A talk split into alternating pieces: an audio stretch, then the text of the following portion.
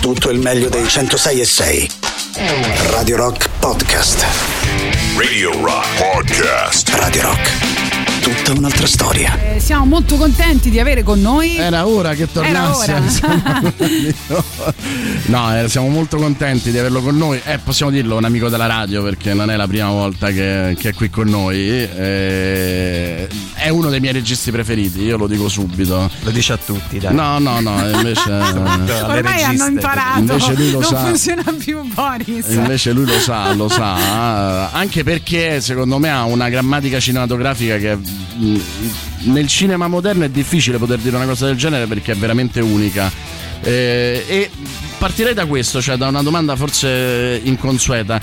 Dipende secondo me anche dal fatto che ti sei costruito non solo una poetica tua molto precisa, ma anche una squadra molto forte eh, vicino, no? penso mm, a Renato Sagno per esempio, che, che- che in scrittura ehm, io lo amo molto proprio il, il suo stile di scrittura. Allora, eh, vabbè, Renato è il mio, mio fratello, quindi figurati, eh, sei... Però è una pippa. Però lo proteggo. No, no, no. Eh, con lui abbiamo scritto tantissimi film. eh, vabbè, insomma, oramai c'è il no look con lui, cioè non ci abbiamo neanche bisogno di parlare. E mm, in Era Ora è stato il. eh, È, è- è stato naturale chiedere a lui di fare, fare- di scrivere insieme. Poi Era Ora in particolare è un film diverso da altre commedie che abbiamo scritto perché eh, in realtà mh, si spera che sia un film divertente, però parte anche da un sacco di materiale non esattamente facile e allegro, diciamo. Quindi abbiamo un po', eh, un po'- parlato e ci abbiamo messo molto di nostro, anche di cose non esattamente eh, allegre. Penso sempre che un- una commedia per essere, per essere degna di questo nome deve avere sempre un po' di dolore dentro. E Renato è stato molto generoso in questo, cioè abbiamo molto condiviso delle cose molto personali. In questo senso eh, eh, eh, io trovo pazzesco riuscire a costruire un film come questo che, che ha tanti archetipi no, della commedia, anche molto leggera, e, e- e che a un certo punto ti, ti spiazza, nel senso che mh, nella prima parte eh, il dolore lo riesci ad intuire, ma c'è tanto eh, anche divertimento. E a un certo punto, quando ti ritrovi all'interno della storia, del cuore della storia, eh, ci avete già fregato sostanzialmente, no? non possiamo più tirarci indietro, anche proprio emotivamente come spettatori. Sì, questo è un gioco che mi piace fare sempre un po' con lo spettatore, soprattutto con le, con le mie commedie. E, mm, è un percorso, è un percorso in cui inizialmente ti, ti diverti e poi a poco a poco capisci anche la serietà della situazione. L'avevo fatto con Orecchie, l'ho fatto con Io c'è e adesso anche con, con Era Ora. E, è una partita a scacchi con lo spettatore, è sempre una partita a scacchi. Fare una commedia è sempre una partita a scacchi perché far ridere dipende sempre dalla, dalla capacità di sorprendere chi hai davanti. Mm, diciamo, prevedere le, le sue mosse o le sue intuizioni e andare da un'altra parte. E questo eh, mm, riguarda sia la parte più divertente che poi la parte più emotiva, perché ci eravamo detti fin dall'inizio, questo è un film che deve far ridere e deve far piagne. Se ci riusciamo eh, abbiamo vinto, se no eh, abbiamo sbagliato qualcosa. Eh, Io Secondo confesso, me ci siete riusciti. io, io confesso una cosa, eh, mh, Alessandro è uno dei pochi registi con cui mi capita che lo vedo magari in eh, proiezione stampa e poi inevitabilmente torno in sala per farlo vedere agli amici o alla mia compagna perché mi sono particolarmente appassionato. Una cosa che mi colpisce molto, mi aveva colpito per esempio con Io c'è, che se vuoi era un po' più programmatico, no? lo spettatore nella partita a scacchi aveva qualche indizio in più. eh, è che poi la commozione e, e- e il divertimento, la commozione e la risata non sempre sono leggibili come l'hai letti tu, no? Cioè se, se ascolti un attimo il pubblico eh, spesso e volentieri eh, il- va anche in controtempo. Non so se capita anche a te o se capiterà magari domani nella proiezione della festa del cinema di Roma. Allora, io provo, ho provato a. Cioè, sono delle situazioni della vita in cui non sai bene come reagire. Eh, potresti ridere o potresti piangere. E io ho cercato negli ultimi miei film di, di provare a trovare quella chiave lì. Provare a trovare una chiave in cui magari metà del pubblico ride, metà del pubblico piange, o comunque si- ci si trova in mezzo in una situazione in cui non sai bene come, come reagire. E, mm, in orecchie lo consideravano l'assurdo, ma l'assurdo per me è qualcosa di assolutamente realistico che non sai però come, come interpretare. E in, eh, in, Era Ora forse ci sono delle situazioni del genere. A me capita, l'ho raccontato insomma, e Era Ora era nato, eh, cioè Orecchie per esempio era nato da, dal funerale più divertente della mia vita, dove un, eh, un prete vecchissimo e, mh, faceva cadere le cose, si dimenticava le, le, le, cose che doveva dire, si impappinava così, però era il funerale di mia madre. E questa roba qua ha detto cavolo, vedi, vedi cosa succede nella vita, cioè mentre al cinema il comico è il comico e il triste è triste, qui c'è qualcosa che sta in mezzo e veramente ogni tanto la vita ti dà degli, degli insegnamenti di sceneggiatura che, che dovresti provare a, a, seguire, a fotografare, a, perché se no è tutto appunto estremamente programmatico. Allora cercare di stare lì in mezzo, lì è la, la sfida che per me è divertente quando provo a scrivere. Tu lo sai che sono un cazzone, quindi te lo devo chiedere. Figura, no? Diciamo che è, è, un po' un, una... Non come me che sono persona seria. esatto. eh, sì. Però eh, io devo capire che, che problemi hai tu col risveglio perché in tutti i tuoi film il protagonista si sveglia e, e trova qualcosa che, che, non funziona, no? Non ci avevo pensato. cioè, ah, boh, eh, non ci avevo mai pensato a sta roba qua. Pure io c'è, si svegliava, non mi ricordo. Beh, sì, diciamo sì, che no, si, sì, eh, anche lì a un certo punto si sveglia e decide di fare. Decide. È, meno, è meno evidente come che in orecchie in era ora, però c'è. Sì, lì, lì arriva una, un'illuminazione sulla tuscolana, diciamo, eh, esatto. eh, grazie a una, un'insegna pubblicitaria. Eh sì, eh, beh, c'è sempre un, un risveglio del, del, personaggio che, che, che decide. Cioè, sei uno che, ha bassa pressione la mattina. Cioè Io sono uno che si sveglia troppo presto. Sempre, forse sarà quello, non lo so. Quella è la rabbia. allora, cazzo è lo scritto. Ti deve succedere qualcosa di, dramma, di drammatico. Almeno mi succede qualcosa di interessante. alle 6 del mattino. Eh, allora, la tua scelta, Stevie Wonder con eh, Happy Birthday. Eh, giusto? Sì.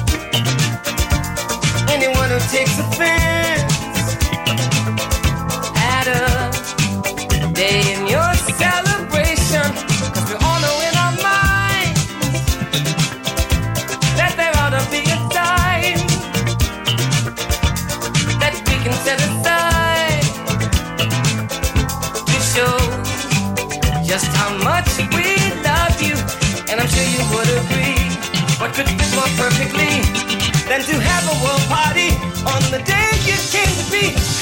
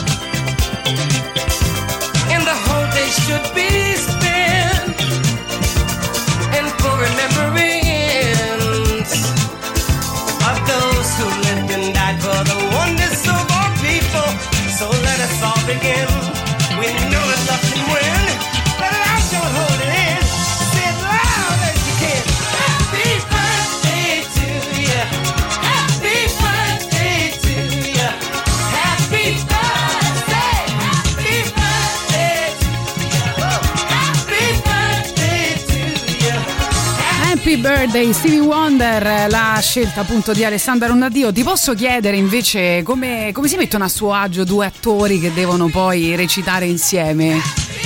Guarda, ehm, per me, eh, dato che Barbara e Edoardo Leo, Barbara Ronchi e Edoardo Leo dovevano interpretare Dante e Alice, quindi insomma i due protagonisti, fidanzati da anni, eccetera, eccetera.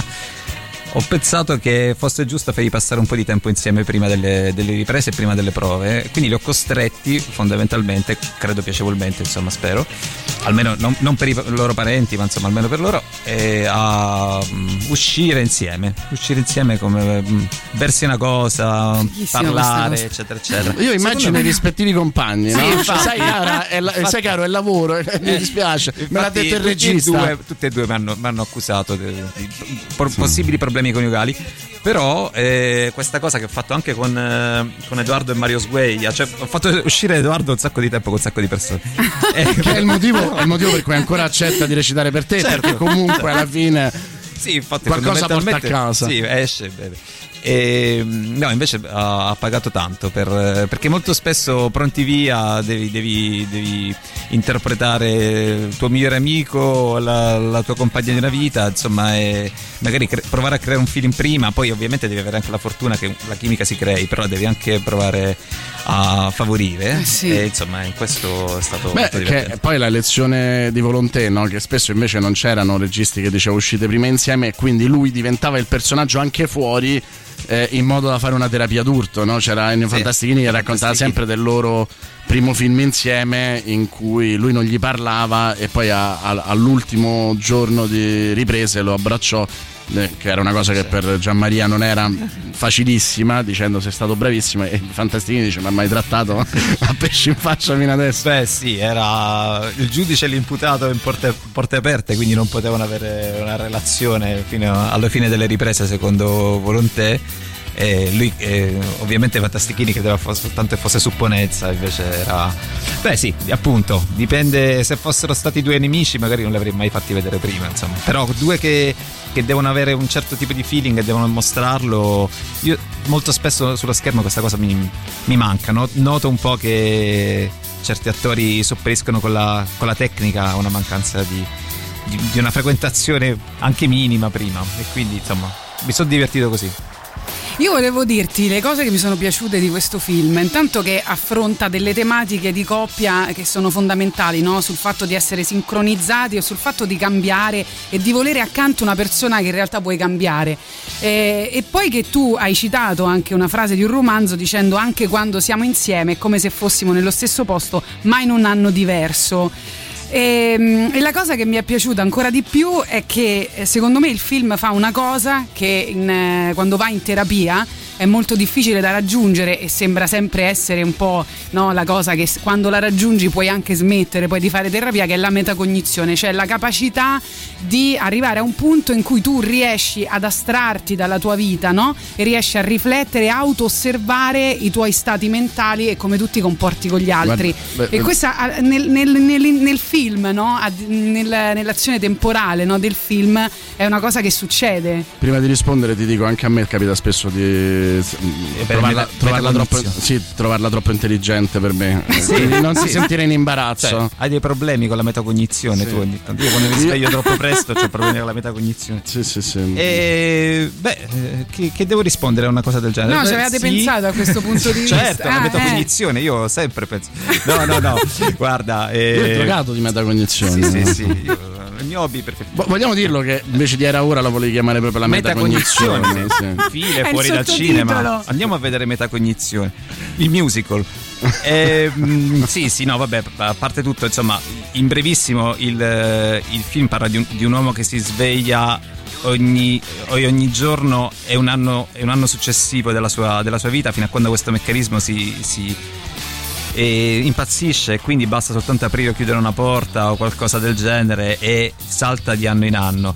Il problema è che ovviamente lui trova soltanto le conseguenze di quello che ha fatto nei 364 giorni precedenti e a un certo punto comincia a non condividere che, la piega che la sua vita sta prendendo e io credo che molte volte se vivessi, vivendo giorno per giorno non ci accorgiamo dei, dei piccoli cambiamenti con un meccanismo, con una strana ma- magia una strana disavventura come questa, lui si, trova- si confronta direttamente con, con i risultati di- delle sue scelte o delle sue colpe, cose di questo genere. E questo ovviamente per lui potrebbe essere molto terapeutico, lo potrebbe essere anche, anche per noi. È come se a poco a poco ingrassi non te ne accorgi. Se salti da un anno a- l'anno dopo e magari dici: Ma come ho preso questi 10 kg? Cosa è successo? È quello che mi succede normalmente nelle foto. È piaciuta questa, questo assist? Devo dire sì, cioè nel senso che adesso po- posso giustificarlo. Io tra l'altro ti devo rimproverare perché eh, non so se tu condividi con me, io odio i giochetti su Facebook, no? Tipo quelle cose, eh, se potessi tornare indietro Ah, e parlare al te diciottenne, che cosa diresti? Che l'ho sempre trovato una cosa idiota. Comparazioni di Amazon. Poi vedo era ora e dico cavolo, però effettivamente no? Cioè, in fondo ci sta facendo vivere quella roba là, no? Cioè che lui torna indietro eh, e può Eh, però parlare purtroppo in qualche modo al suo Però mondo. purtroppo vai davanti. Sì, Quindi esatto. è quello il, il problema. Che il- viviamo un- un'epoca in cui il tempo va così veloce che ci, che ci sfugge dalle mani. Quindi il rischio è di perdere delle cose strada facendo. E poi è, anche il tema commedia, di questo film che è tanto in commedia quanto in una versione anche un po' più seria. Senti, c'è un, qualche riferimento che tu hai utilizzato? Perché a me, per esempio, eh, ha, ha ricordato. e ba- eh, sono due film completamente diversi, cioè l'impostazione mentale, intellettuale, emotiva eh, di About Time di Richard Curtis. Eh, beh, insomma, stiamo parlando per me di uno dei miei film preferiti, quindi ovviamente cioè, mi, mi piacerebbe avvicinarmi a una cosa del genere, insomma. Eh, io conosco, ho visto da, da spettatore qua- quasi tutti i film che hanno, e le commedie soprattutto, che hanno trattato questo, questo meccanismo. E About Time per me, a parte che Richard Curtis è un genio assoluto che secondo me non è insomma non è considerato quanto dovrebbe perché comunque un- una persona che ha scritto quattro matrimoni e un funerale ha creato Mr. Bean ha fatto I Love Radio Rock appunto e Love Actually e appunto About Time cioè, Che è il suo essere- capolavoro, secondo me. sì, dovrebbe essere considerato veramente la stregua dei più grandi. E mm, beh, About Time è, è incredibile perché appunto eh, con un espediente stupidissimo che, al- che lui racconta al, al secondo minuto di film e che è quasi incredibile perché un padre convoca il figlio e gli dice quando, mi pare quando tu hai 18 anni 18 anni, Quando- sì. nella nostra famiglia i maschi quando fanno 18 anni hanno questa caratteristica, diciamo, che possono eh, infilarsi in un, in un posto buio e tornare indietro nel tempo.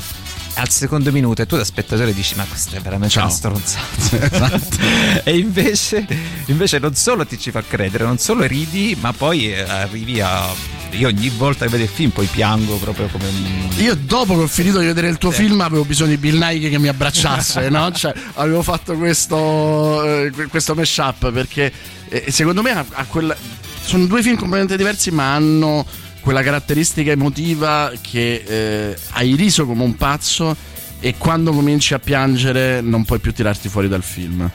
Beh, da spettatore di About Time devo dire che ogni volta mi faccio un grande viaggio, insomma, in emozioni completamente diverse, quindi il tentativo con Era Ora era di provare a fare qualcosa del genere, insomma, però insomma, Richard Curtis rimane lì su invece io lo dico, Alessandro è Richard Curtis italiano, va bene? E quando ve ne accorgerete sarà sempre troppo tardi. Va bene, grazie mille di essere stato con noi, è stato un grandissimo piacere. Grazie a voi. Domani sera quando? Domani sera all'Auditorium Sala Sinopoli eh, alle 19 era ora. Eh, fate la fila, tanto è tutto soldato. No, è sold out. Quindi. Però, fate la fila lo stesso perché così c'è l'effetto concerto, no? Assolutamente sì, se no al Giulio Cesare a Roma c'è un'altra proiezione alle 19 di domenica. Allora, facciamo la fila su tutte e due. Sì, sì, Quelli che non riescono a entrare avranno eh, Alessandro che gli, gli racconta il ma film. no, ma forzate i posti di blocco. Giusto. Entrate lo stesso, posti in piedi. Giusto, manda Barbara Ronchi a ballare, secondo me eh, Ma certo. vale lo stesso. Barbara. Grazie, grazie, Grazie mille. Tutto il meglio dei 106 e 6. Radio Rock Podcast. Radio Rock Podcast. Radio Rock. Tutta un'altra storia.